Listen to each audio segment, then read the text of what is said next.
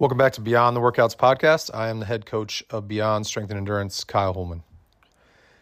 Get into coaching today, and these are three uh, quick and easy ways to more effectively coach. It's it's kind of the class within the class, if you will.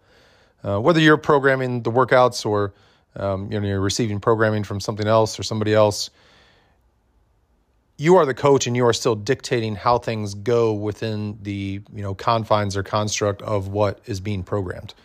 And there are ways that you can uh, dictate how things go to the athletes and whatnot through format or whatnot uh, to you where you can more effectively coach them. Uh, so we're going to dive into these. Let's get rolling. Number one, breaking up the class.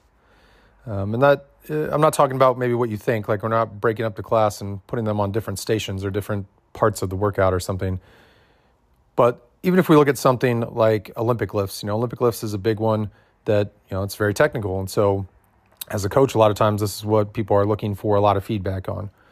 And so let's say you know the format doesn't matter what the you know let's say we're doing snatch uh, just for this example and it doesn't matter if it's an open time block like we have 15 minutes to reach this heavy complex or if we're doing you know a set of five and we're going every two minutes um, or things like that. So within this time frame you know especially if you have a full class and you got 15 people staying there.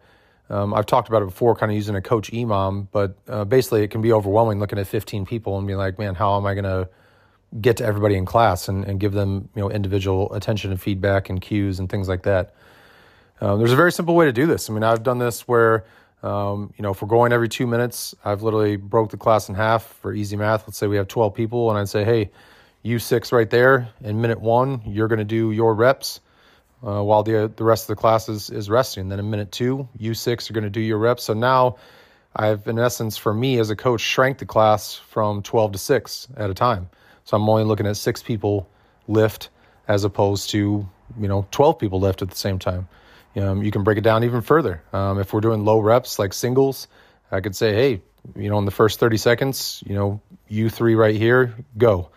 And then I'll look at those reps. Then the next 30 seconds, you three, go.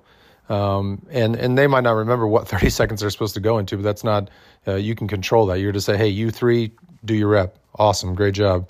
You know, you three, do your rep, and that's pretty quick moving with people. But the more accustomed you get to it, now I can go back to the first three people when we have before the next set goes and give them some individual instruction and things like that. Um, you know, there's also um, lifting, right? If we're doing uh, we're sharing a rack like we need to do bench press or back squat or front squats. We're taking out of a rack. Uh, the gym I'm at, we have seven racks from which to lift from. But there's times even if I only have six people in class, instead of saying, "Hey, everybody, grab your own rack," I am going to say you're going to partner up. So once again, only three people are going at a time.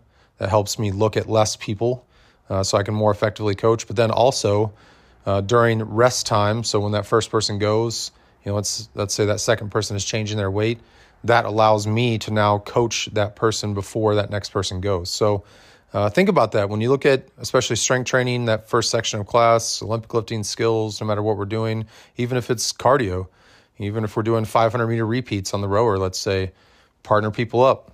Partner number one goes. When they get off the rower, now I can kind of coach them on their pace or a little bit of their technique and then watch the next people go. So um, it's a pretty effective thing that I've done. Um, it just takes taking control of the class and dictating when people are going and, and how, if we're partnering up or whatnot. Um, but it really will allow you to uh, be more effective with your coaching. Number two, using the rest time. Uh, so once again, I just mentioned. I mean, it doesn't matter what the format is, if it's an open time block or you know, alternating EMOM, EMOM every two minutes, whatever. You know, especially if we're lifting heavy, you need rest in between those sets in order for you to continue to hit, hitting that heavy weight. And you know, for example, sometimes I program every two minutes we're doing whatever three back squats, and it's a it's a high percentage. Especially for people who can't quite lift heavy enough, you know, they they might not be lifting heavy enough to necessitate that rest. So for some people, it can you know they finish those three reps in ten seconds, and then it feels like they're standing there for a minute fifty. But that rest time is great time to coach so instead of just standing there, staring at the clock, waiting to say go again, um, even if it's an open time block, people are inevitably going to lift and then they're just going to be standing there, right?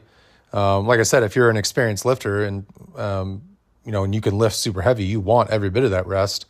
Um, but whether you need the rest or don't need the rest currently, that is a great time to coach. Um, and this is how you can coach more effectively. Now I can, I have, you know, if it's a minute 50, man, I could get around to three, four, five people within that time frame and give them specific cues and things to focus on on their next set.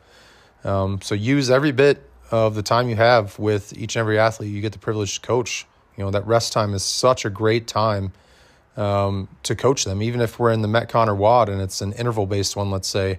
Um, you know, we're let's say we're doing an EMOM and the work's going to take about 30 seconds. That's still some time to like, hey, focus on this in the next round or whatnot. So uh, use that rest time, um, and it really will pay huge dividends in your coaching. Number three, ask the athlete what they thought.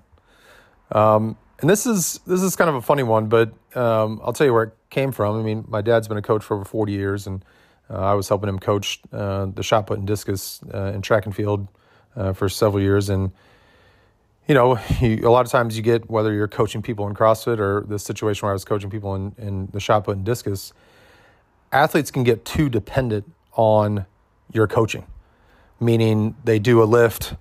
Um, in my case, this kid, you know, they would throw the shot put and then they basically just look at me waiting for me to tell them something.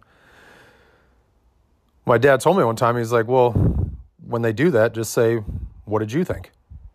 Um, and like I said, that might seem funny, but because they're like, well, you're the coach. I don't, but the athlete needs to take ownership of their training. If they're never focusing on the lift to see what it feels like and things like that, then their uh, rate of progress will be slow. Uh, if they're always just mindlessly basically doing a rep and then just looking at you to tell them what to do, even if you're telling them what to do, if they're just they'll just mindlessly do a rep again and was like, was that better? Like, well, what did you think? Was it better? What did you feel? Um, you know, if we're working on keeping the bar close to you in something like a snatch, how did that feel? Even if they're like the first time, like, I, I don't know. And it'd be like, okay, well, on the next one, you know, focus on getting your elbows up and back and see if we can keep that barbell closer. And then they do another rep and say, okay, well, how did that feel? Um, asking them those questions, A, like I said, gets them to take ownership of their training and actually be present and focus on what they're doing but then B, it, it allows you to give more effective cues um, and, and correct uh, more effectively if they're now involved in the process, right? Um, so that's just a great exercise. Um, you know, it does take trust from your athletes and, and you know, coaching them uh, usually over uh, longer periods. So you kind of have that uh, relationship with them. But I still think it's just super effective to do that, um, to ask them what they thought, because um, then, you know, they have to think about it and that's going to help the process more. So, um, hey, these are three cues or, or, three tips, I guess, rather, that I've used, um, and it really has helped me more effectively coach um, every athlete that uh, that I get to work with.